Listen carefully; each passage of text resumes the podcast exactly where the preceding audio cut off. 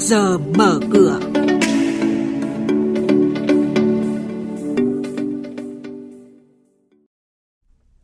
Thưa quý vị, bây giờ là thời gian của Trước giờ mở cửa với những nội dung đáng chú ý. Tăng trưởng tín dụng thấp, chi phí đầu vào tăng khiến lợi nhuận của nhiều ngân hàng suy giảm. Các địa phương sẽ công bố 40 dự án đủ điều kiện vay vốn ưu đãi từ gói tín dụng 120.000 tỷ đồng.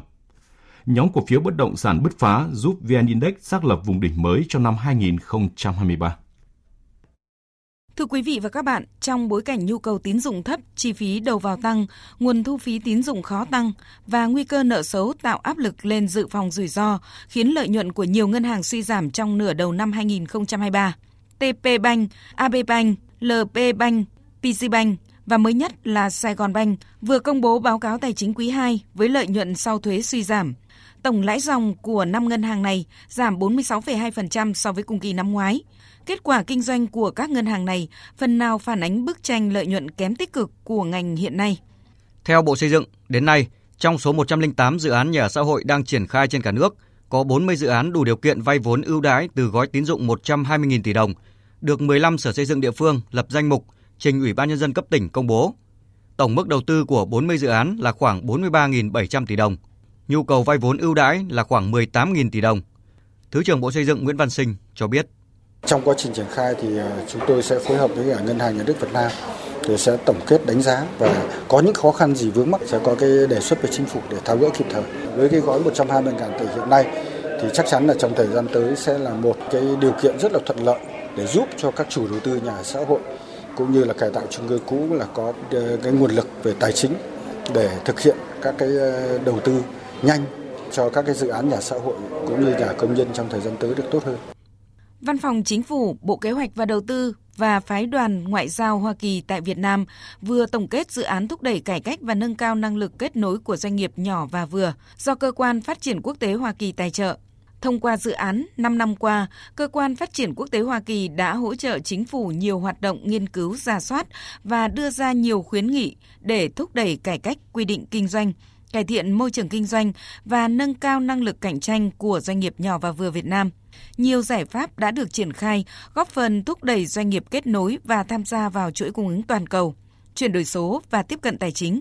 Bà Bùi Thu Thủy, Phó Cục trưởng phụ trách Cục Phát triển Doanh nghiệp, Bộ Kế hoạch và Đầu tư cho biết. Đôi khi thì doanh nghiệp hay mong muốn là nhận được cái khoản tài trợ bằng tiền.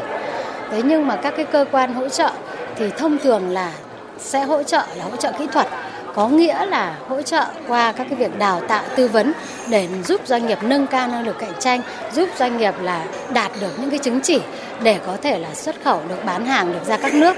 Thế thì chúng tôi mong muốn là doanh nghiệp phải thay đổi cái nhận thức là các cái hỗ trợ kỹ thuật này nó không trực tiếp bằng tiền.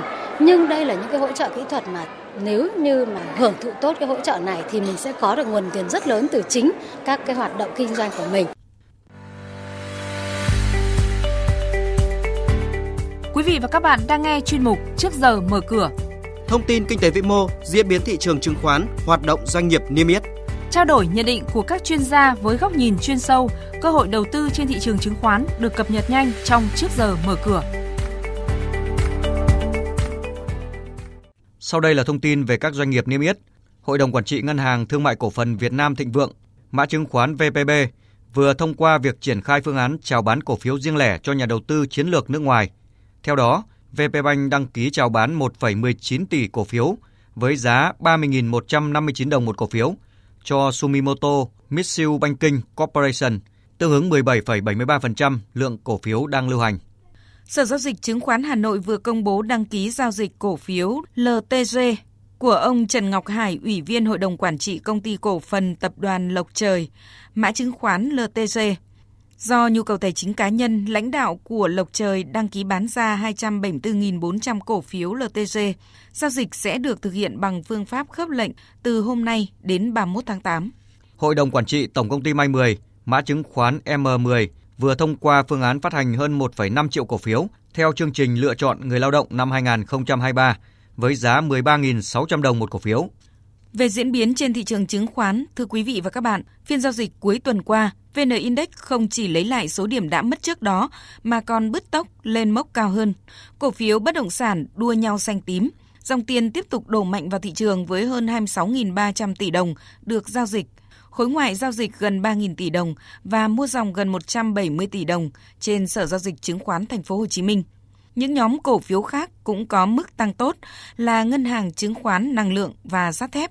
Với diễn biến như vậy, VN-Index tăng 15,03 điểm lên 1.225,98 điểm. HNX-Index tăng 2,64 điểm lên 242,41 điểm. Upcom-Index tăng 0,68 điểm lên 91,7 điểm. Đây cũng là các mức khởi động thị trường phiên giao dịch sáng nay.